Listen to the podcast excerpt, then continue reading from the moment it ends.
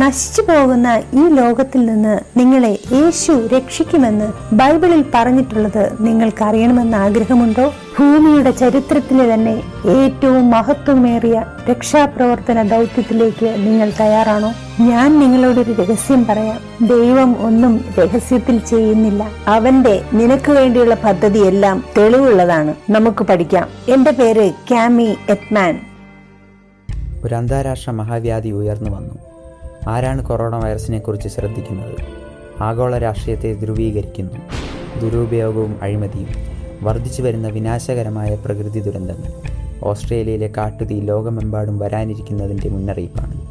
ഇതെല്ലാം എന്താണ് അർത്ഥമാക്കുന്നത്? ഭാവി എന്തായിരിക്കും? ബൈബിൾ പ്രവചനങ്ങളിലെ ചുഴലഴിക്കാൻ അന്താരാഷ്ട്ര പ്രഭാഷകയായ കാമി എറ്റ്മാനോടൊപ്പം ചേരാം.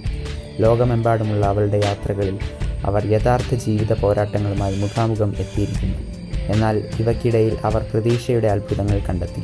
മുൻപത്തെക്കാൾ വേഗത്തിൽ ബൈബിൾ പ്രവചനം എങ്ങനെ നിറവേറ്റപ്പെടുന്നുവെന്ന് പങ്കുവയ്ക്കുമ്പോൾ ബൈബിൾ പ്രവചനങ്ങൾ ചുഴലഴിക്കാനായി കാമി എറ്റ്മാനൊപ്പം ചേരാം.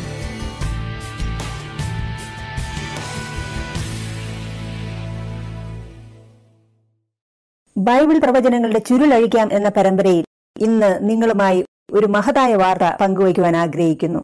എന്താണ് ഇതെല്ലാം അർത്ഥമാക്കുന്നത്?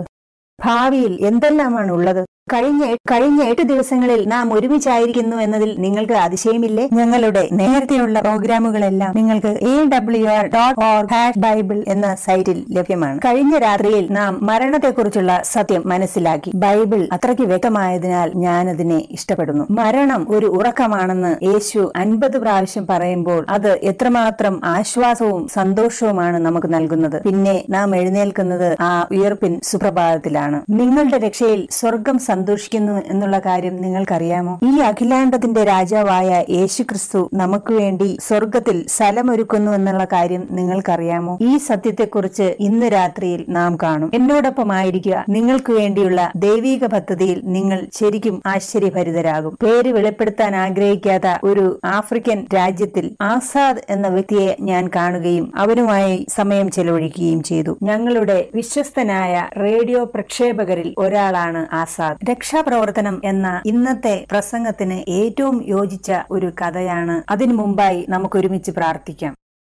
സ്വർഗസ്ഥനായ പിതാവേ, ദൈവമേ, ലോക ചരിത്രത്തിലെ തന്നെ ഏറ്റവും പ്രധാനപ്പെട്ട ഒരു നിമിഷങ്ങളിലൂടെ അടിയങ്ങൾ കടന്നുപോയിക്കൊണ്ടിരിക്കുമ്പോൾ ഈ രാത്രിയിൽ അങ്ങയുടെ സന്നിധിയിലേക്ക് ഞങ്ങളെ കൂട്ടിക്കൊണ്ടുവന്നിരിക്കുന്ന കൃപയോർത്ത് സ്തോത്രം ചെയ്യുന്നു. ദൈവമേ, അങ്ങയുടെ വരവിനു വേണ്ടി ഇനിയും ഞങ്ങൾക്ക് കാത്തിരിക്കുവാൻ വയ്യ. അങ്ങ് വേഗം വരയണമേ. അങ്ങയുടെ 2ാം വരവിലെ കാര്യങ്ങളെക്കുറിച്ച് ഞങ്ങൾക്ക് അറിയാൻ ആഗ്രഹമുണ്ട്. അതുവഴി ഞങ്ങൾക്ക് ഒരുങ്ങുവാൻ സാധിക്കും. ഞങ്ങൾ നിന്നെ സ്നേഹിക്കുകയും മഹത്വപ്പെടുത്തുകയും ചെയ്യുന്നു. യേശുവിന്റെ മഹത്വമുള്ള നാമത്തിൽ തന്നെ, ആമേൻ. ഒരു ദിവസം ഉച്ചകഴിഞ്ഞ് അഡ്വെന്റിസ്റ്റ് വേൾഡ് റേഡിയോ സ്റ്റേഷന്റെ തന്റെ ഓഫീസിലെ വാതിൽ ആസാദ് അടച്ചു. കുറച്ചു ദിവസത്തെ യാത്രയ്ക്കാണ് അദ്ദേഹം പോകുന്നത്. ആസാദ് ബസ്സിൽ കയറി. അസ്വാഭാവികത ഒന്നും തോന്നിയില്ല. എല്ലാ ദിവസത്തെയും പോലെ തന്നെ അന്നും. പക്ഷേ ഒരു പ്രത്യേകതയുണ്ടായിരുന്നു. അന്ന് താൻ വളരെ ദൂരം യാത്ര ചെയ്യേണ്ടിയിരിക്കുന്നു. തന്റെ ഭവനത്തിലേക്കാണ് ആ ചെറിയ സന്ദർശനം. ആസാദിന്റെ ഗ്രാമത്തിലുള്ള ആൾക്കാരോട് യേശുവിനെ കുറിച്ച് പറയണമെന്നുള്ളത് അവന്റെ വലിയ ആഗ്രഹമായിരുന്നു. പെട്ടെന്ന് തന്നെ ആസാദിന്റെ ചിന്തകൾ തടസ്സപ്പെട്ടു. മാസ്ക് ധരിച്ച 3 തോക്കുധാരികൾ ആ വാനിനെ നിർത്തുവാൻ ആവശ്യപ്പെട്ടു. അവർ ആസാദിന്റെ നേരെ ചാടി വീണു. ആസാദ് പേടിച്ചു. ഈ മനുഷ്യനെയാണ് ഞങ്ങൾ നോക്കിക്കൊണ്ടിരുന്നത്.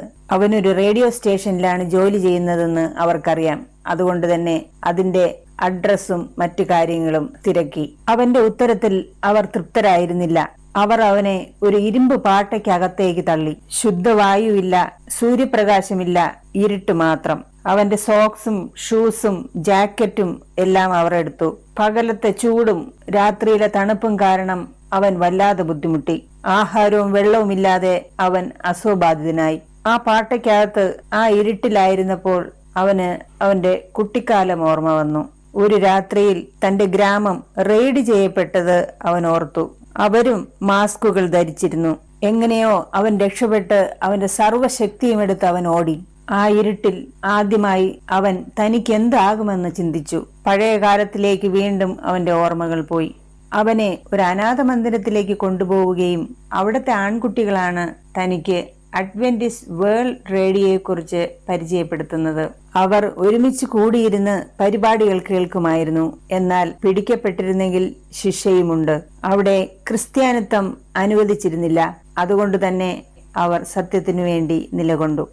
ഒരു ദിവസം ആ ഓർഫനേജിലെ നടത്തിപ്പുകാരൻ ആസാദിനെ വിളിച്ചിട്ട് പറഞ്ഞു, നിനക്ക് പ്രായപൂർത്തിയായി, നിനക്ക് ഇനിയും ഈ അനാഥാലയത്തിൽ തുടരുവാൻ സാധ്യമല്ല. അവിടെ നിന്നിറങ്ങിയപ്പോൾ അവന്റെ നെഞ്ചു വേദനിച്ചു. എന്നാലും പിന്നെ അവൻ അവിടേക്ക് മടങ്ങി വന്നില്ല. അവൻ അപ്പോൾ ചിന്തിച്ചു, ഞാൻ ഇനി എന്താകും? ഇപ്പോൾ ഈ ഇരുമ്പ് പാട്ടയ്ക്കകത്തിരുന്നു കൊണ്ടും അവൻ ഇത് തന്നെ ചിന്തിക്കുന്നു, ഞാൻ ഇനി എന്താകും? അവൻ കണ്ണടച്ചിരുന്നു കൊണ്ട് തന്റെ അഡ്വെന്റിസ്റ്റ് വേൾഡ് റേഡിയോയിലെ ജോലിയെക്കുറിച്ച് ചിന്തിച്ചു. അവനവന്റെ സ്വന്തം രാജ്യത്തിൽ നിന്ന് രക്ഷപ്പെട്ടു വന്നതിന് ശേഷം അഡ്വെന്റിസ്റ്റ് വേൾഡ് റേഡിയോയ്ക്ക് വേണ്ടി അവന്റെ സ്വന്തം ഭാഷയിൽ പരിപാടികൾ ചെയ്യുകയായിരുന്നു. അവിടെ ക്രിസ്ത്യാനിത്വം നിരോധിച്ചിരുന്നു. എന്നാൽ മിഷണറിമാർക്ക് ചെയ്യാൻ സാധിക്കാത്തത് റേഡിയോയ്ക്ക് സാധിച്ചു. എന്റെ റേഡിയോ പരിപാടിക്ക് ഇനി എന്ത് സംഭവിക്കും എന്നവൻ ചിന്തിച്ചു. അവൻ മടങ്ങി വന്നില്ലെങ്കിൽ പിന്നെ ആ ജോലി ആര് ചെയ്യും? ദിവസങ്ങളും ആഴ്ചകളും കടന്നുപോയി. ഒരു ദിവസം ആ ഇരുമ്പ് പാട്ടയിൽ നിന്ന് അവന് മോചനം ലഭിച്ചു. എന്നാലും പീഡനങ്ങൾ തുടർന്നുകൊണ്ടിരുന്നു. പട്ടിണിക്കിടുകയും അടിക്കുകയും കറണ്ടടിപ്പിക്കുകയും അങ്ങനെ ഒരു മനുഷ്യനെ എന്തൊക്കെ ചെയ്യാമോ അതെല്ലാം അവർ ചെയ്തു. ഒരു ദിവസം അവന്റെ കൈകളുടെ കെട്ടഴിച്ചിട്ട് അവർ പറഞ്ഞു, നിനക്ക് ഭവനത്തിലേക്ക് മടങ്ങാം. അവനത് വിശ്വസിക്കാൻ സാധിച്ചില്ല. അവന് അവിടെ കുറച്ച് ബുദ്ധിമുട്ടുണ്ടായെങ്കിലും അവൻ ദൈവത്തെ സ്തുതിച്ചു. അവനെ കൊണ്ട് ഇനിയും പരിപാടികൾ ചെയ്യിക്കാൻ ദൈവത്തിന് ഉദ്ദേശമുണ്ട്. ദൈവമെന്നാൽ രക്ഷയാണ് സുഹൃത്തുക്കളെ. ആസാദിന്റെ അനുഭവം പോലെ നമ്മെ ഓരോരുത്തരെയും രക്ഷിക്കാനുള്ള വലിയൊരു പദ്ധതി ദൈവത്തിനുണ്ട്. ദിനംതോറും നമ്മളെ ഓരോ കാര്യത്തിലും രക്ഷിക്കുന്നു. അതുപോലെ വലിയൊരു രക്ഷാ പദ്ധതിയുമുണ്ട്. മരണത്തിന്റെ അന്ധകാരത്തിൽ നിന്ന് അവൻ നമ്മെ രക്ഷിക്കും. യേശുവിന്റെ അന്ത്യകാല രക്ഷയുടെ പദ്ധതി ബൈബിളിൽ നൽകിയിട്ടുണ്ട്. അതുകൊണ്ട് നാം ആ വചനത്തിൽ ആശ്രയിക്കേണ്ടത് ആവശ്യമാണ്. അത് ബൈബിളിലുണ്ടെങ്കിൽ അത് എനിക്ക് വേണ്ടിയാണ്, ഇല്ലെങ്കിൽ അത് എനിക്ക് വേണ്ടിയല്ല. നിങ്ങൾക്കൊരു കാര്യം അറിയാമോ? പുതിയ നിയമത്തിലെ ഓരോ 11 ബൈബിൾ വാക്യങ്ങളിലും ഒരെണ്ണം യേശുവിന്റെ മടങ്ങിവരവിനെ കുറിച്ചാണ് പറയുന്നത്. ബൈബിളിലുടനീളം 2500 പ്രാവശ്യം ഈ മഹാസംഭവത്തെക്കുറിച്ച് പറഞ്ഞിരിക്കുന്നു. ഉൽപ്പത്തി മുതൽ പുറപ്പാട് വരെയുള്ള എല്ലാ പ്രവചനങ്ങളും ഈ ലോകത്തിന്റെ അവസാനത്തിലാണ് പണിയപ്പെട്ടിരിക്കുന്നത്. അവസാനമെന്ന് പറയുന്നത് യേശുവിന്റെ രണ്ടാം വരവാണ്. അത് നിങ്ങളുടെ വ്യക്തിപരമായ രക്ഷ കൂടിയാണ്. വെളിപ്പാട് പുസ്തകത്തിലെ പ്രധാന ആശയം യേശുക്രിസ്തുവാണ്. അത് മഹാസർപ്പമോ 7 തലയുള്ള മൃഗമോ അല്ല. വെളിപ്പാട് 14:14 ഇപ്രകാരം പറയുന്നു, പിന്നെ ഞാൻ വെളുത്തോരു മേഘവും മേഘത്തിന്മേൽ മനുഷ്യപുത്രന് സദൃശനായ ഒരുത്തൻ തലയിൽ പൊൻകിരീടവും കയ്യിൽ മൂർച്ചയുള്ള അരിവാളുമായി ഇരിക്കുന്നതും കണ്ടു. വെളിപ്പാട് പുസ്തകത്തിൽ രാജാതിരാജാവും കർത്താതി കർത്താവുമായ യേശുവിൻ്റെ വരവ് തലയിൽ പൊൻകിരീടം അണിഞ്ഞുകൊണ്ടും രാജാതിരാജാവും കർത്താതി കർത്താവുമായി വരുന്ന യേശുവിന്റെ ചിത്രമാണ് വെളിപ്പാടിൽ നാം കാണുന്നത്. യേശു വരുന്നത് വേറെ ഏതെങ്കിലും രീതിയിലാണെന്ന് നിങ്ങൾ ആരെങ്കിലും പറഞ്ഞു കേട്ടിട്ടുണ്ടോ? യേശുവിൻ്റെ ഒന്നാം വരവ് വളരെ ലളിതമായിരുന്നു. എന്നാൽ അത് യഹൂദന്മാർക്ക് അംഗീകരിക്കുവാൻ സാധിച്ചില്ല. അവരുടെ കഷ്ടപ്പാടിൽ നിന്ന് ഒരു മോചനം കൊടുക്കുന്ന ഒരു രക്ഷകനെയാണ്, ഒരു രാജാതിരാജാവായി വരുന്ന ആളിനെയാണ് അവർ പ്രതീക്ഷിച്ചു കൊണ്ടിരുന്നത്.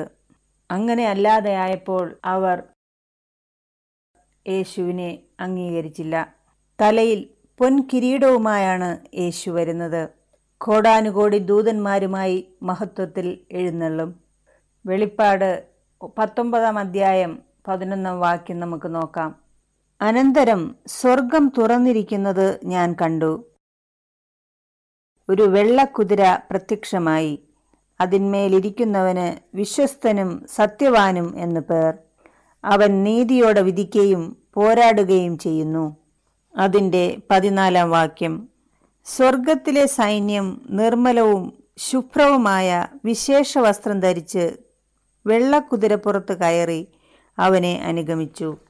എന്തുകൊണ്ടാണ് യേശു ഒരു വെള്ളക്കുതിരയിൽ വരുമെന്ന് ഇവിടെ ചിത്രീകരിച്ചിരിക്കുന്നത്? വെള്ളക്കുതിര എന്നത് പരിശുദ്ധിയുടെയും വിജയത്തിൻ്റെയും വിജയഭേരിയുടെയും ചിഹ്നമാണ്.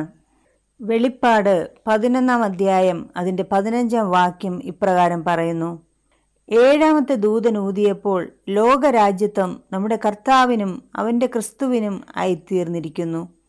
അവൻ എന്നേക്കും വാഴും എന്ന് സ്വർഗത്തിൽ ഒരു മഹാഘോഷം ഉണ്ടായി. യേശു വരുമ്പോൾ ആ വൻ പോരാട്ടം അവസാനിക്കും. പാപവും പാപികളും പിന്നെ ഉണ്ടാവുകയില്ല. ഈ അഖിലാണ്ടത്തെ മുഴുവൻ വാഴുവാനാണ് യേശു വരുന്നത്. താൻ രക്ഷപ്പെടുത്തിയ ആൾക്കാരുമായി എന്നേക്കും നിത്യത വരെയും ആരാധിക്കുവാനും സ്തുതിക്കുവാനും ആണ് യേശു വരുന്നത്. ഈ അവസാന ദിവസങ്ങളിൽ അടയാളങ്ങൾ രേഖപ്പെടുത്തിക്കൊണ്ട് തന്നെ സുവിശേഷം മുന്നോട്ട് പോകുന്നു. ഇനി അധികം സമയമില്ല എന്നുള്ള ചിന്ത ലക്ഷക്കണക്കിന് ആൾക്കാരെ ചുറ്റപ്പെട്ടിരിക്കുകയാണ്. സമയങ്ങൾ മാറുന്നു. അനിശ്ചിതത്വം നിറഞ്ഞ ഈ ലോകം വിട്ട് നല്ലൊരു ലോകത്തിനായി അവർ കാത്തിരിക്കുന്നു. ദൈവരാജ്യത്വത്തിലേക്ക് പോകുന്നതിൻ്റെ ഏറ്റവും അറ്റത്ത് നമ്മളായിരിക്കുന്നു. രണ്ടാം വരവിനെക്കുറിച്ച് 2 പ്രധാനപ്പെട്ട ചോദ്യങ്ങൾ ചോദിക്കാൻ സാധ്യതയുണ്ട്. അതിലൊന്നാമത്തേത് യേശു എങ്ങനെയാണ് രണ്ടാമത് വരുന്നതെന്നാണ്. രണ്ടാമത്തെ ചോദ്യം യേശു വരുമ്പോൾ ഞാൻ ഒരുങ്ങിയിട്ടുണ്ടോ എന്ന് എനിക്ക് എങ്ങനെ അറിയാം എന്നതാണ്. ഈ 2 ചോദ്യങ്ങൾക്കും ബൈബിൾ വളരെ വ്യക്തമായ ഉത്തരങ്ങൾ നൽകുന്നു. ദൈവത്തിൻ്റെ അന്ത്യകാല പദ്ധതി അവൻ്റെ വചനത്തിലൂടെ വെളിപ്പെടുത്തിയിട്ടുണ്ട്. ലൂക്കോസ് എഴുതിയ സുവിശേഷം 17-ാം അധ്യായം 23-ാം വാക്യം നമുക്ക് വായിക്കാം.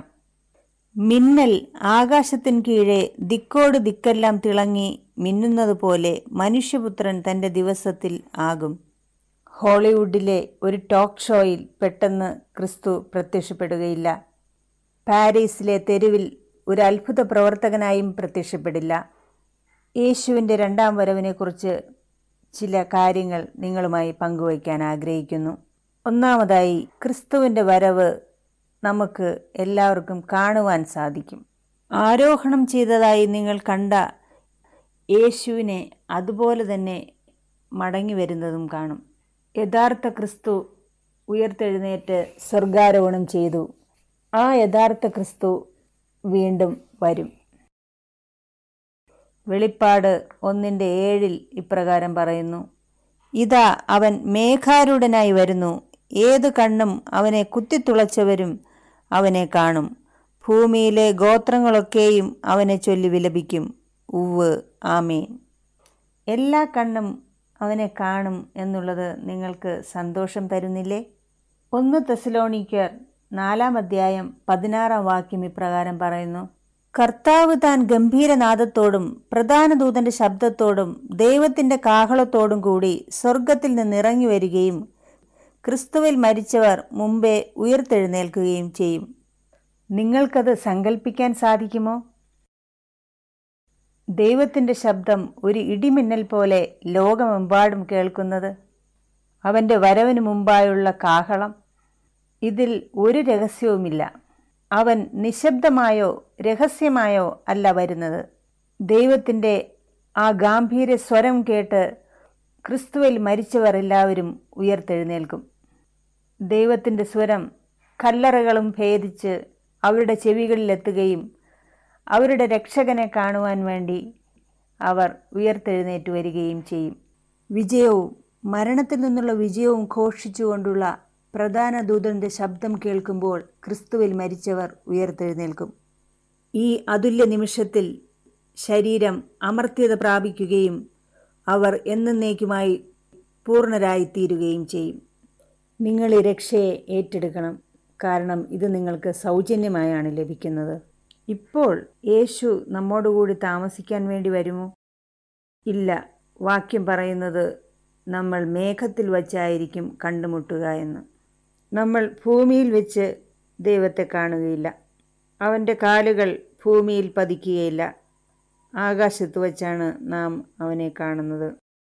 മത്തായി എഴുതിയ സുവിശേഷം 24-ാം അധ്യായം 26-ാം വാക്യം. ആകയാൽ നിങ്ങളോട് ഇതാ അവൻ മരുഭൂമിയിലെന്ന് പറഞ്ഞാൽ പുറപ്പെടരുത്, ഇതാ അറകളിലെന്ന് പറഞ്ഞാൽ വിശ്വസിക്കരുത്. ഒരു സുഹൃത്ത് നിങ്ങളോട് വന്ന് ഇതാ യേശു ശക്തിയേറിയതും സത്യവുമായ ബൈബിൾ സത്യങ്ങൾ ഇതാ പഠിപ്പിക്കുന്നു, അവൻ സ്വർഗത്തിൽ നിന്ന് തീ ഇറക്കുന്നു, രോഗികളെ സൗഖ്യമാക്കുന്നു, കുട്ടികളെ അനുഗ്രഹിക്കുന്നു, ആളുകളുടെ മനസ്സ് വായിക്കുന്നു, യുദ്ധങ്ങൾ അവസാനിപ്പിക്കുന്നു എന്ന് പറഞ്ഞാൽ നിങ്ങൾ വിശ്വസിക്കരുത്. കാരണം നിങ്ങൾക്ക് ബൈബിളിൽ നിന്നറിയാം, യേശു വരുമ്പോൾ അത് എല്ലാവരും കാണും. 10,000 കണക്കിന് ശോഭയേറിയ വെളിച്ചം അതിൽ നിന്നുണ്ടാകും, 10,000 കണക്കിന് ദൂതന്മാർ ചുറ്റുമുണ്ടാകും. മത്തായി 24:27 വായിക്കാം. മിന്നൽ കിഴക്ക് നിന്ന് പുറപ്പെട്ട് പടിഞ്ഞാറോളം വിളങ്ങും പോലെ മനുഷ്യപുത്രന്റെ വരവ് ആകും. വെളിപ്പാട് 1-ാം അധ്യായം 7-ാം വാക്യം ഇപ്രകാരം പറയുന്നു: അവൻ മേഘാരൂഢനായി വരുന്നു, ഏത് കണ്ണും അവനെ കുത്തിത്തുളച്ചവരും അവനെ കാണും, ഭൂമിയിലെ ഗോത്രങ്ങളൊക്കെയും അവനെ ചൊല്ലി വിലപിക്കും. ഉവ്വ് ആമേൻ. യേശു വരുമ്പോൾ 2 തരത്തിലെ കൂട്ടർ മാത്രമേ കാണുകയുള്ളൂ. ഒന്ന് രക്ഷിക്കപ്പെട്ടവർ, അടുത്തത് രക്ഷിക്കപ്പെടാത്തവർ.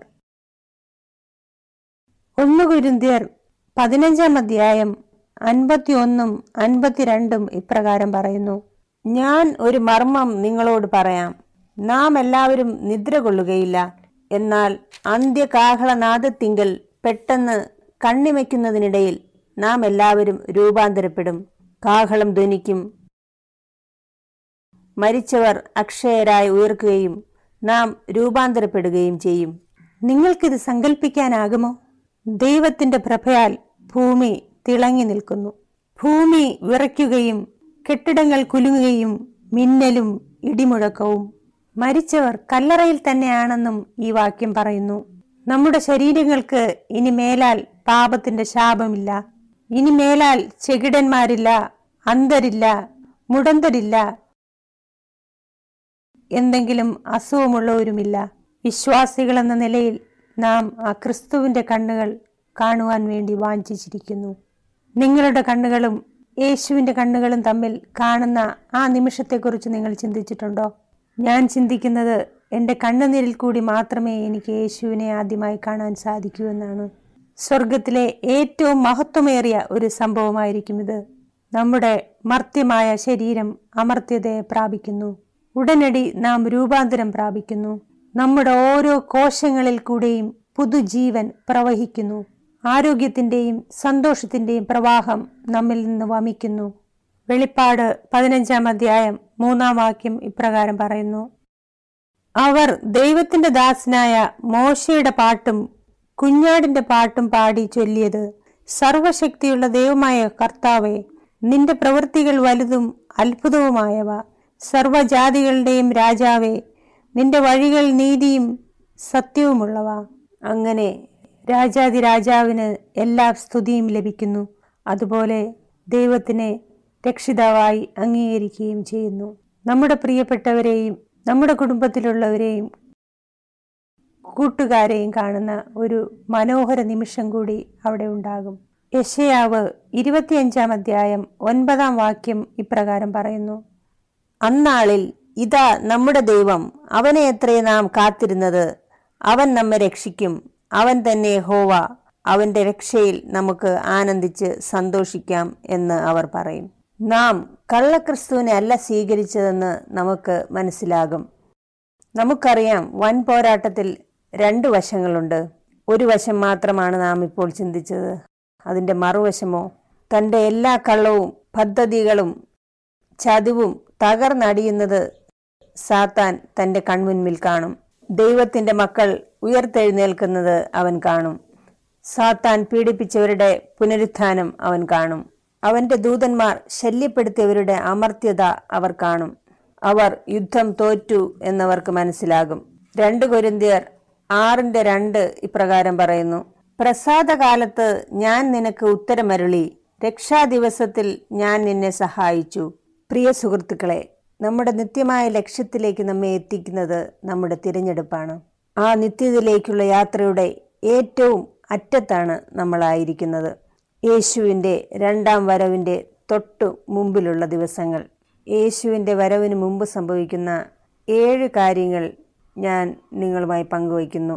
ആദ്യമായി, പർവ്വതങ്ങൾ കുലുങ്ങുകയും ദ്വീപുകൾ ഇല്ലാതാവുകയും ചെയ്യും.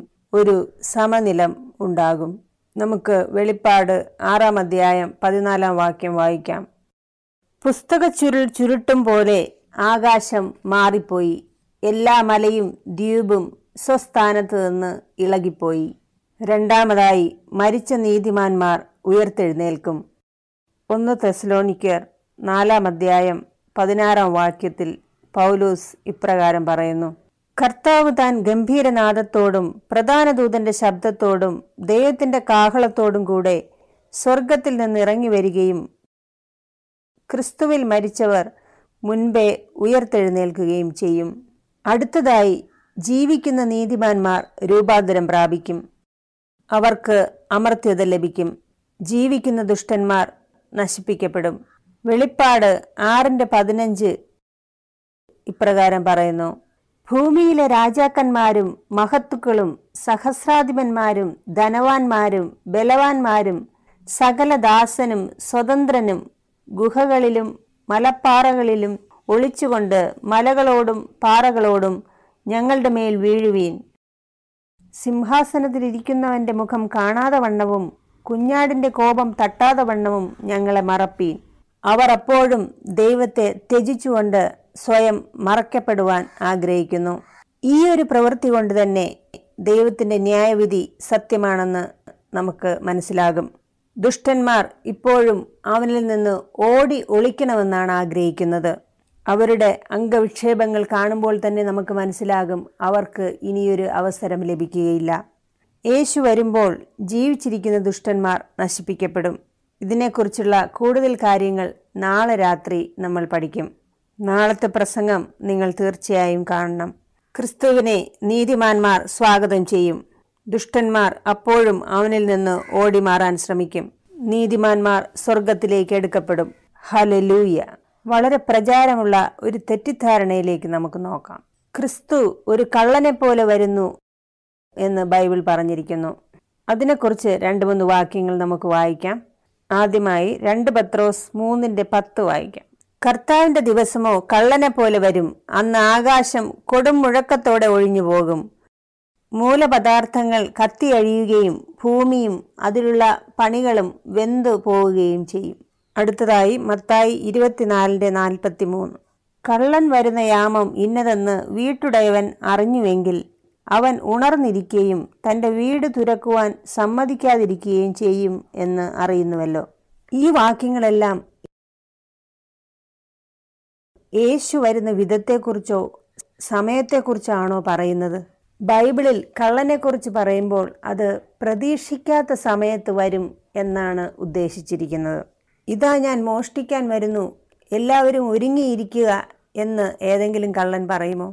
ഇല്ല, അവൻ പ്രതീക്ഷിക്കാത്ത സമയത്ത് പെട്ടെന്ന് വരും. 1995-നും 2001-നും ഇടയ്ക്ക് സ്റ്റീഫൻ ബ്രെയ്റ്റ്സ്വർ എന്ന ഒരു ഫ്രഞ്ച് വെയ്റ്റർ ഒരു മ്യൂസിയത്തിൽ നിന്നും 200 സാധനങ്ങൾ മോഷ്ടിച്ചു. കണക്കുകൾ കാണിക്കുന്നത് അദ്ദേഹം $1.4 ബില്യൺ കവർച്ച നടത്തിയെന്നാണ്. എന്നാൽ ചോദ്യം ചെയ്യലിൽ അദ്ദേഹം പറഞ്ഞത് അയാൾക്ക് കലയോടുള്ള വാസന കൊണ്ട് എടുത്തതാണെന്നാണ്. എടുത്ത സാധനങ്ങളൊന്നും അദ്ദേഹം വിറ്റില്ല, അതെല്ലാം അദ്ദേഹം സൂക്ഷിച്ചു വച്ചിരിക്കുകയായിരുന്നു.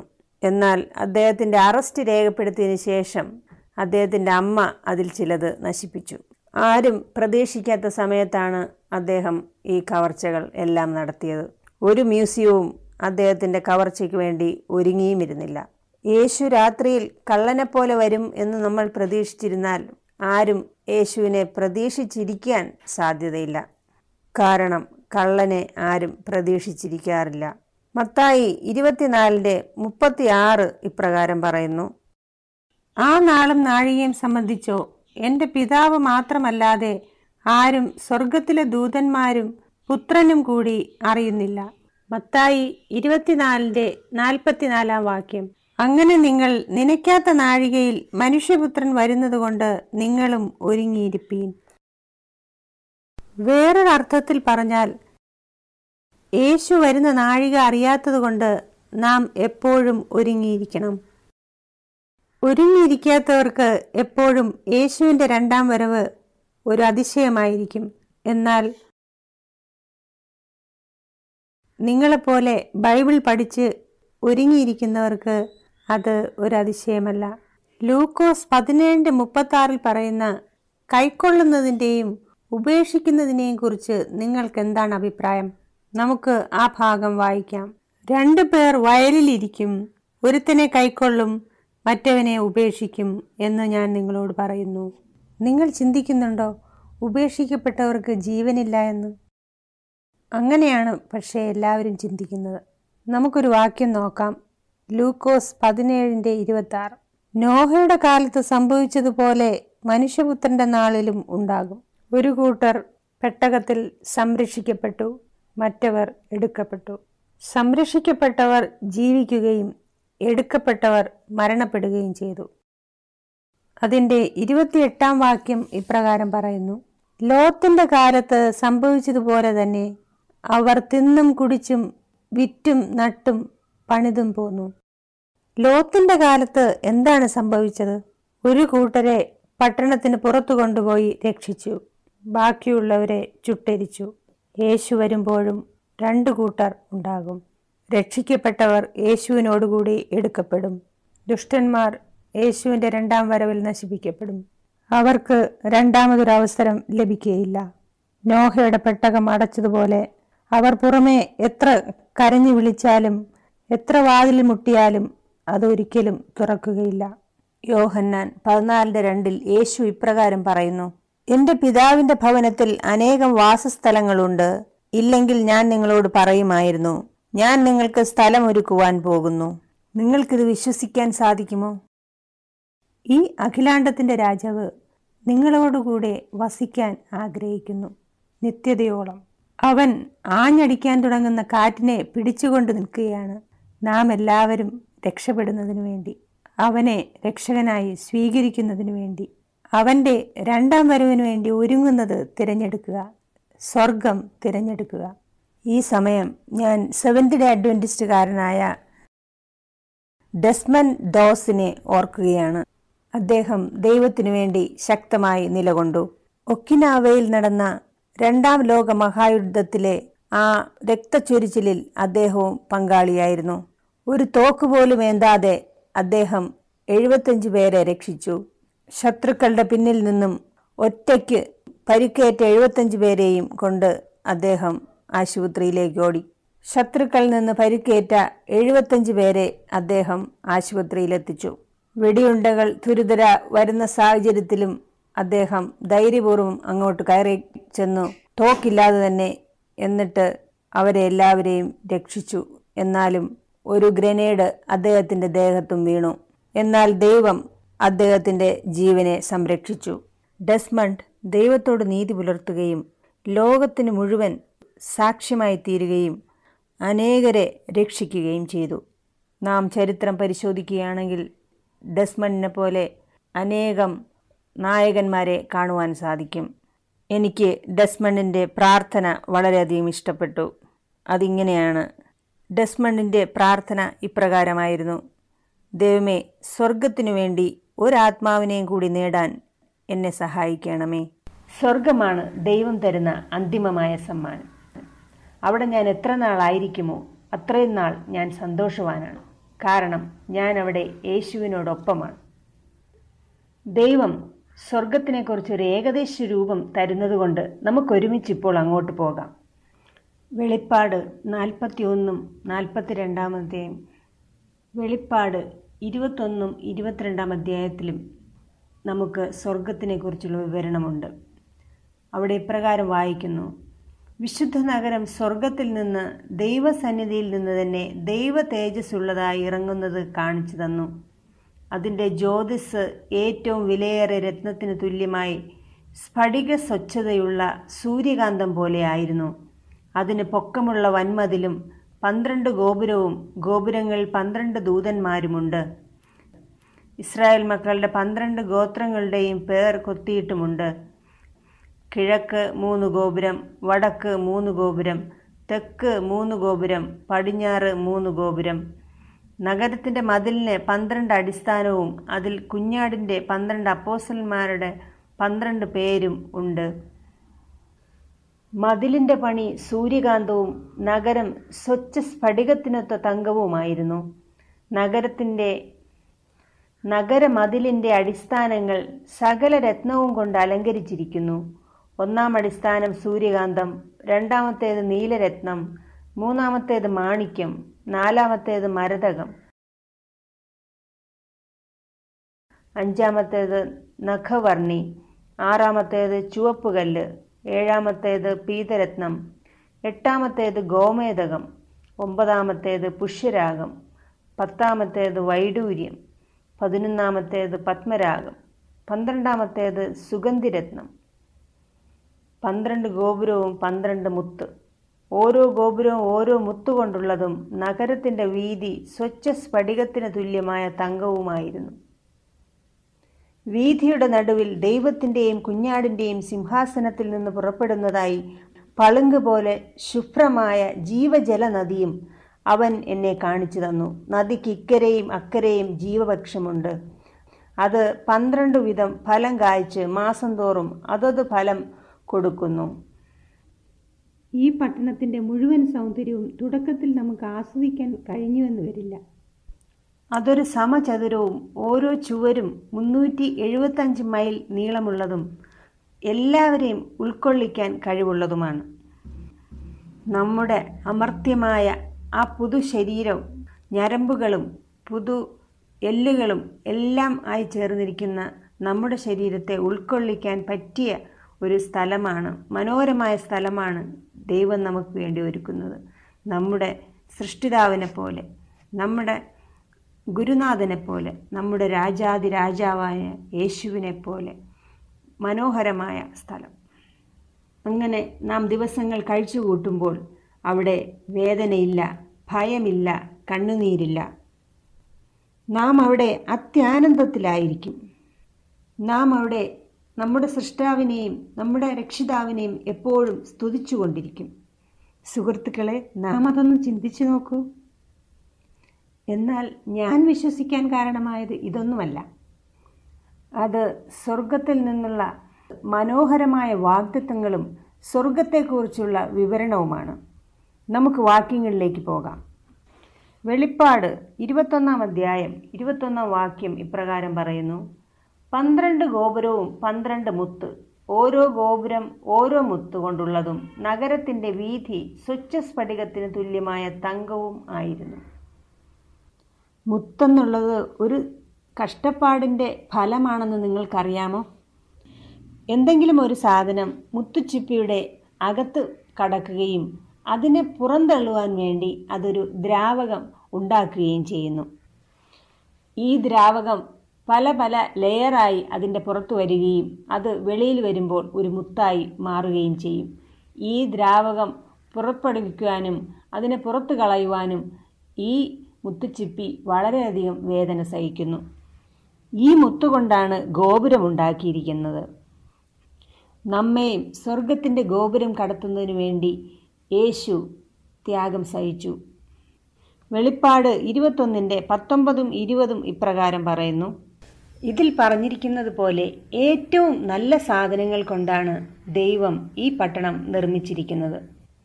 ഒരു മനോഹരമായ മഴവില്ല് പോലെ ഓരോ രത്നക്കല്ലുകളും അടുക്കിയടുക്കി വരിയായി വച്ചിരിക്കുന്നു. നമ്മുടെ സൃഷ്ടിതാവ് ഒരു കലാകാരനല്ലേ? ഈ വിശുദ്ധമായ പട്ടണത്തിൻ്റെ അടിസ്ഥാനം തന്നെ ഒരു മഴവില്ലിൻ്റെ വാഗ്ദത്തമാണ്. വെളിപ്പാട് 22-ാം അധ്യായം 5-ാം വാക്യം ഇപ്രകാരം പറയുന്നു: ഇനി രാത്രി ഉണ്ടാകയില്ല, ദൈവമായ കർത്താവ് അവരുടെ മേൽ പ്രകാശിക്കുന്നതുകൊണ്ട് വിളക്കിൻ്റെ വെളിച്ചമോ സൂര്യൻ്റെ വെളിച്ചമോ അവർക്ക് ആവശ്യമില്ല. അവർ എന്നേക്കും രാജാക്കന്മാരായിരിക്കും. ഒരു ജീവജല നദിയുണ്ട്. നദിക്ക് ഇക്കരെയും അക്കരെയും ജീവവൃക്ഷമുണ്ട്. അത് 12 വീതം ഫലം കായ്ച്ച് മാസംതോറും അതത് ഫലം തരികയും ചെയ്യുന്നു. എന്തൊരു വലിയ മരമായിരിക്കും അത്! വൃക്ഷത്തിൻ്റെ ഇല ജാതികളുടെ രോഗശാന്തിക്ക് ഉതകുന്നു. അത് അമർത്യമായ ദൈവത്തിൻ്റെ മക്കൾക്ക് നിത്യ യൗവനം പകർന്നു നൽകുന്നു. ഉൽപ്പത്തി 3-ാം അധ്യായം 22-ാം വാക്യം ഇപ്രകാരം പറയുന്നു: യഹോവയായ ദൈവം മനുഷ്യൻ നന്മതിന്മകളെ അറിവാൻ തക്കവണ്ണം നമ്മിൽ ഒരുത്തനെ പോലെ ആയിത്തീർന്നിരിക്കുന്നു. ഇപ്പോൾ അവൻ കൈനീട്ടി ജീവവൃക്ഷത്തിൻ്റെ ഫലം കൂടെ പറിച്ചു തിന്ന് എന്നേക്കും ജീവിപ്പാൻ സംഗതി വരരുത് എന്ന് കൽപ്പിച്ചു. നാം എന്നേക്കും ജീവിക്കണമെന്ന ആഗ്രഹത്തിലാണ് ദൈവം നമ്മെ സൃഷ്ടിച്ചത്. ആ വിശുദ്ധ നഗരം നമ്മുടെ മഹാശില്പിയായ ദൈവത്തിൻ്റെ സ്വപ്നത്തിൽ എങ്ങനെയായിരിക്കുമെന്ന് നമുക്കൊന്ന് നോക്കാം. വെളിപ്പാട് 21:16. നഗരം സമചതുരമായി കിടക്കുന്നു, അതിൻ്റെ വീതിയും നീളവും സമം. അളവുകോൽ കൊണ്ട് അവൻ നഗരത്തെ അളക്കുന്നു. 1200 നാഴിക കണ്ടു. അതിൻ്റെ നീളവും വീതിയും ഉയരവും സമം തന്നെ. പുരാതന കാലത്ത് ഒരു പട്ടണം അളന്നിരുന്നത് അതിൻ്റെ ഏറ്റവും പുറമേയുള്ള മതിലിൻ്റെ നീളം അനുസരിച്ചായിരുന്നു. 1 മൈലിൻ്റെ 1/8 ഒരു ഫർലോങ്. പട്ടണത്തിൻ്റെ ചുറ്റളവ് 1500 മൈലാണ്. ഇതൊരു സമചതുരമായതുകൊണ്ട് തന്നെ അതിൻ്റെ നീളം 375 മൈലാണ്. ഇതൊരു സമചതുരമായതുകൊണ്ട് തന്നെ അതിൻ്റെ ഓരോ ഭിത്തിയും 375 മൈൽ നീളമുണ്ട്. അതേപോലെ തന്നെയാണ് അതിൻ്റെ പൊക്കവും. അങ്ങനെ നാം നോക്കുമ്പോൾ അതിൻ്റെ വിസ്തീർണം 1,40,625 സ്ക്വയർ മൈൽ വരും. ഇവിടെ അമേരിക്കയുടെ ഉദാഹരണം വെച്ച് ഞാൻ പറയുകയാണെങ്കിൽ അത് Virginia, Columbia, Pennsylvania, Maryland, New Jersey, Rhode Island, Vermont ഇതെല്ലാം കൂടി ചേരുമ്പോഴുള്ള അത്രയും സ്ഥലം ഉണ്ടാകും. അതായത് അതിനകത്ത് 39 ബില്യൺ അഥവാ 3900 കോടി ആൾക്കാർക്ക് താമസിക്കുവാൻ സാധിക്കും. ഇപ്പോൾ നമ്മുടെ ഭൂമിയുടെ ജനസംഖ്യ 7.8 ബില്യനാണ്, അതായത് 780 കോടി. എന്നാൽ അതിൻ്റെ ഏകദേശം 5 ഇരട്ടി ആൾക്കാർക്ക് താമസിക്കുവാനുള്ള സ്ഥലം ഈ വിശുദ്ധ പട്ടണത്തിലുണ്ട്. എനിക്കിനിയും കാത്തിരിക്കാൻ വയ്യ. 1 കൊരിന്ത്യർ 15-ാം അധ്യായം 53-ാം വാക്യത്തിൽ ഇപ്രകാരം പറയുന്നു: ഈ ദ്രവത്വമുള്ളത് അദ്രവത്വത്തെയും ഈ മർത്യമായത് അമർത്യത്തെയും ധരിക്കുമ്പോൾ മരണം നീങ്ങി ജയം വന്നിരിക്കുന്നു എന്ന് എഴുതിയ വചനം നിവൃത്തിയാകും. വെളിപ്പാട് 21:4 ഇപ്രകാരം പറയുന്നു: അവൻ അവരുടെ കണ്ണിൽ നിന്ന് കണ്ണുനീർ എല്ലാം തുടച്ചു കളയും. ഇനി മരണമുണ്ടാകില്ല, ദുഃഖവും മുറവിളിയും കഷ്ടതയും ഇനി ഉണ്ടാകില്ല. യെശയ്യാവ് 40:31 ഇപ്രകാരം പറയുന്നു: എങ്കിലും യഹോവയെ കാത്തിരിക്കുന്നവർ ശക്തിയെ പുതുക്കും, അവർ കഴുകന്മാരെ പോലെ ചിറക് അടിച്ചു കയറും, അവർ തളർന്നു പോകാതെ ഓടുകയും ക്ഷീണിച്ചു പോകാതെ നടക്കുകയും ചെയ്യും. എല്ലാ കഴിവുകളും വർദ്ധിക്കും, ജ്ഞാനം വർദ്ധിക്കുകയും അത് മനസ്സിനെ തളർത്തുകയോ ശക്തി ചോർന്നു പോവുകയോ ചെയ്യുകയില്ല. ഈ വാക്യം പറയുന്നത് നമുക്ക് സ്വർഗത്തെക്കുറിച്ച് വളരെ കുറച്ച് മാത്രമേ അറിയാവൂ, വലുത് കാണാനിരിക്കുന്നതേ ഉള്ളൂ. 1 കൊരിന്ത്യർ 2-ാം അധ്യായം 9-ാം വാക്യം ഇപ്രകാരം പറയുന്നു: ദൈവം തന്നെ സ്നേഹിക്കുന്നവർക്ക് ഒരുക്കിയിട്ടുള്ളത് കണ്ണ് കണ്ടിട്ടില്ല, ചെവി കേട്ടിട്ടില്ല, ഒരു മനുഷ്യൻ്റെയും ഹൃദയത്തിൽ തോന്നിയിട്ടുമില്ല. മത്തായി 8-ാം അധ്യായം 11-ാം വാക്യം ഇപ്രകാരം പറയുന്നു: കിഴക്ക് നിന്നും പടിഞ്ഞാറ് നിന്നും അനേകർ വന്ന് അബ്രഹാമിനോടും ഇസഹാക്കിനോടും യാക്കോബിനോടും കൂടെ സ്വർഗരാജ്യത്തിൽ പന്തിക്കിരിക്കും. നിങ്ങളത് ശ്രദ്ധിച്ചോ? നാം വിശ്വാസവീരന്മാരോടൊപ്പം ഭക്ഷണം കഴിക്കാനിരിക്കും. നാം യുഗായുഗങ്ങളായി വായിക്കുന്നതും നാം കാണാത്തതുമായ വിശ്വാസവീരന്മാരും അവിടെ ഉണ്ടാകും. അതെങ്ങനെയായിരിക്കുമെന്ന് ചിന്തിച്ച് നോക്കുക. ഒരു ദിവസം ചിലപ്പോൾ നിങ്ങൾ നിങ്ങളുടെ തോട്ടത്തിൽ പണിതുകൊണ്ടിരിക്കുമ്പോൾ അതാ ഒരു മനോഹരനായ ഒരാൾ വരുന്നു. അത് ആദാമിനെ പോലെയല്ലേ കാണാൻ? അദ്ദേഹം ഇറങ്ങി വന്ന് നിങ്ങളോട് പറയും, ഞാൻ ആദാം, ഞാൻ നിങ്ങളുടെ സ്ട്രോബെറി ആസ്വദിച്ചിട്ടുണ്ട്. നിങ്ങൾ എന്നിട്ട് ഒരുമിച്ചിരുന്ന് യേശുവിനോടൊപ്പം സന്തോഷം പങ്കിടും. ഒരു ദിവസം നിങ്ങൾ ചിലപ്പോൾ ദൈവം തൻ്റെ സ്വന്തം വിരലുകൾ കൊണ്ട് എഴുതിയ 10 കൽപ്പന നൽകിയ മോശയെ കാണും. മോശ ചിലപ്പോൾ നിങ്ങളോട് ചെങ്കടൽ എങ്ങനെ കടന്നുവെന്നും വെള്ളം മാറി നടപ്പാത എങ്ങനെ രൂപപ്പെട്ടുവെന്നുള്ള കഥകൾ നിങ്ങൾക്ക് പറഞ്ഞു തരും. 40 വർഷം ഇസ്രായേൽ മക്കളെ എങ്ങനെ നയിച്ചു എന്നുള്ള കഥകൾ അദ്ദേഹം ഓർത്തെടുക്കും. ചിലപ്പോൾ ദാനിയേൽ ഒരു സിംഹവുമായി ഗുസ്തി പിടിക്കുന്നത് നിങ്ങൾ കാണും. നിങ്ങൾ ഓടിച്ചെല്ലുകയും കൂട്ടുകാരാവുകയും അങ്ങനെ എങ്ങനെയാണ് സിംഹത്തിൻ്റെ ഗുഹയിൽ നിന്ന് രക്ഷപ്പെട്ടതിനെക്കുറിച്ചുള്ള കഥ ദാനിയേൽ നിങ്ങൾക്ക് പറഞ്ഞു തരികയും ചെയ്യും. നിങ്ങൾ ചിലപ്പോൾ ചോദിക്കും, പേടിയുണ്ടായിരുന്നോ സിംഹത്തിൻ്റെ ഗുഹയിൽ? കണ്ണുനീരോടെ അദ്ദേഹം പറയും, ഞാൻ എൻ്റെ ദൈവത്തിൽ ആശ്രയം വെച്ചു. നമുക്കെല്ലാവർക്കും സ്വർഗം യേശുവുമായുള്ള കൂട്ടായ്മയുടെ സ്ഥലമാണ്. നമുക്ക് വേണ്ടി മരിച്ച യേശുവുമായുള്ള കൂട്ടായ്മ, നമുക്ക് വേണ്ടി തൻ്റെ കൈകളിൽ കൂടി ആണികൾ ആഴത്തിലേക്ക് ഇറക്കേണ്ടി വന്ന യേശു, ആഴത്തിലേക്ക് ആഴ്ന്നിറങ്ങുന്ന മുള്ളുകളുള്ള കിരീടം ചൂടേണ്ടി വന്ന യേശു, നമുക്ക് വേണ്ടി രക്തം ചൊരിഞ്ഞ യേശു. യേശുവിന് ഒരു കാര്യം മാത്രമേ ആവശ്യമുള്ളൂ, നിങ്ങളുടെ ഹൃദയം അവന് കൊടുക്കുക, എന്നിട്ട് അവനുമായി ഒരു ബന്ധം സ്ഥാപിക്കുക. രണ്ടാം വരവെന്ന് പറയുന്നത് നിങ്ങളും യേശുവുമായുള്ള ഒരു ഒത്തുചേരലാണ്.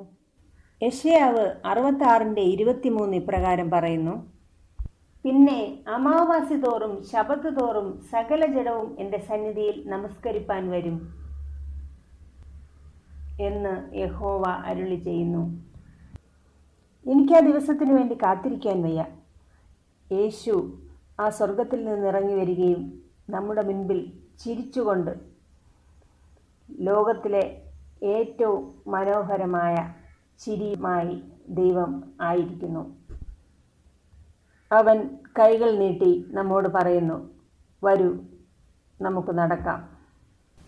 കതിരുകൾ ആടി ഉലയുന്ന തോട്ടത്തിൽ കൂടെ നാം ഒരുമിച്ച് നടക്കുകയും ഇടയ്ക്ക് യേശു അതിൽ ചിലത് പൊട്ടിച്ചെടുത്ത് ഭക്ഷിക്കൂ എന്ന് പറഞ്ഞ് തരികയും ചെയ്യുന്നു. ഒരു കുന്നിൽ കൂടെ നടന്നതിന് ശേഷം പൂക്കളെ കാണിച്ചുകൊണ്ട് ഇതെന്ത് മനോഹരമായിരിക്കുന്നു എന്ന് പറയുന്നു. അതുപോലെയുള്ള പൂക്കൾ ഈ ലോകത്തിലെങ്ങും കണ്ടിട്ടില്ല. വയലറ്റും പിങ്കും ചുവപ്പും നീലയും നിറത്തിലെ പൂക്കൾ, അതുപോലത്തെ തോട്ടം ഞാൻ ഇതുവരെയും കണ്ടിട്ടില്ല. ഈ തോട്ടം ഞാൻ നിനക്ക് വേണ്ടി പ്രത്യേകം നിർമ്മിച്ചതാണ്. ഈ മലഞ്ചെരുവ് മുഴുവനും അതുണ്ട്. പെട്ടെന്ന് നിങ്ങൾ ഒരു കൂട്ടം മാലാഖമാരുടെ പാട്ട് കേൾക്കുന്നു. യേശു പറയുന്നു, അതാ നിങ്ങൾക്ക് വേണ്ടിയുള്ള ഗാനം. യേശു പറയുന്നു, നീ എനിക്ക് വിലപ്പെട്ടതാണ്, വിലമതിക്കാത്തതാണ്. നിങ്ങൾ ഈ സ്വർഗത്തിലേക്ക് പ്രവേശിക്കുവാൻ വേണ്ടിയാണ് ഞാൻ ദുഃഖവും വേദനയും കഷ്ടപ്പാടുകളും ഇരുട്ടും ക്രൂശിൻ്റെ എല്ലാം സഹിച്ചത്. യേശു നമ്മുടെ തോളിൽ കൈയിട്ടുകൊണ്ട് പറയും, നിങ്ങൾക്ക് വേണ്ടിയാണ് ഈ ലോകത്തെ മുഴുവനും ഞാൻ ഉണ്ടാക്കിയത്. നിങ്ങളെപ്പോലെ വേറെ ആരുമില്ല. ഞാൻ ഓരോരുത്തരെയും പ്രത്യേകതയുള്ളവരായാണ് സൃഷ്ടിച്ചത്.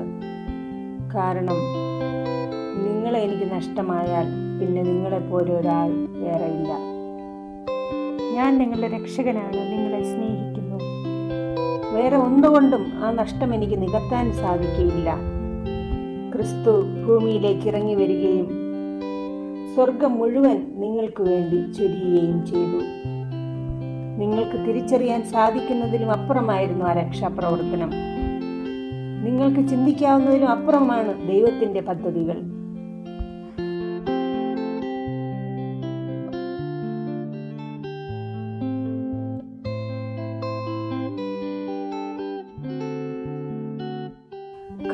വരുന്നതിന് ഒരുങ്ങുന്നതിൽ നിന്ന് തടസ്സമായി നിൽക്കുന്ന എന്തെങ്കിലും കാര്യങ്ങൾ നിങ്ങളുടെ ജീവിതത്തിലുണ്ടോ?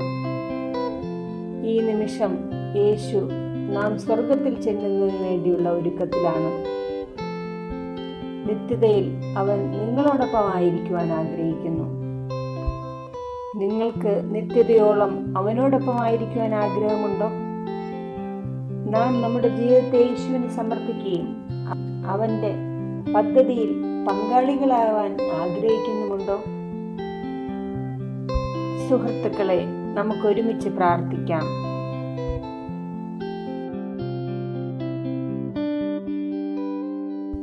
സ്വർഗസ്ഥനായ ഞങ്ങളുടെ പിതാവേ, ഇന്ന് ഞാൻ ഒരു കാര്യം ആവശ്യപ്പെടുന്നു. എനിക്ക് അങ്ങയോടൊപ്പം നിത്യതയിൽ താമസിക്കണമെന്ന ആഗ്രഹമുണ്ട്. ഓരോ ദിവസവും അങ്ങിലേക്ക് എത്തുന്ന തീരുമാനങ്ങൾ എടുക്കുവാൻ അടിയനെ ഇടയാക്കണമേ. യേശുവിൻ്റെ മഹത്വമുള്ള നാമത്തിൽ തന്നെ.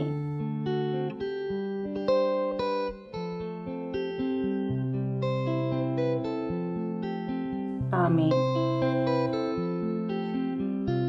സുഹൃത്തുക്കളെ, നിങ്ങൾക്ക് എന്തെങ്കിലും സംശയമുണ്ടെങ്കിൽ, ചോദ്യമുണ്ടെങ്കിൽ താഴെ കാണുന്ന ലിങ്കിൽ ക്ലിക്ക് ചെയ്യുക. നിങ്ങൾക്ക് ഉത്തരവുമായി ഞങ്ങളുടെ ഇൻസ്ട്രക്ടർമാർ ഇവിടെയുണ്ട്. നിങ്ങളെ സ്വർഗീയ ഭവനത്തിലേക്ക് കൂട്ടിക്കൊണ്ടുപോകാൻ യേശു വേഗം വരും എന്നുള്ള ചിന്ത നിങ്ങൾക്ക് ആശ്വാസം പകർന്നുവോ? ദൈവത്തിൻ്റെ മക്കളാവാൻ നിങ്ങൾക്ക് ആഗ്രഹമുണ്ടെങ്കിൽ നിങ്ങൾ ഈ താഴെ കാണുന്ന ലിങ്കിൽ ക്ലിക്ക് ചെയ്യുക. ദൈവം നമ്മളെ ഓരോരുത്തരെയും അനുഗ്രഹിക്കുമാറാകട്ടെ. നാളെ ഞാൻ നിങ്ങളുമായി ശൂന്യത എന്ന വിഷയത്തെക്കുറിച്ച് സംസാരിക്കുവാൻ ആഗ്രഹിക്കുന്നു. ബൈബിൾ പ്രവചനങ്ങളുടെ ചുരുളഴിക്കാം എന്ന പരമ്പരയിലേക്ക് നിങ്ങൾ പങ്കുചേരുക.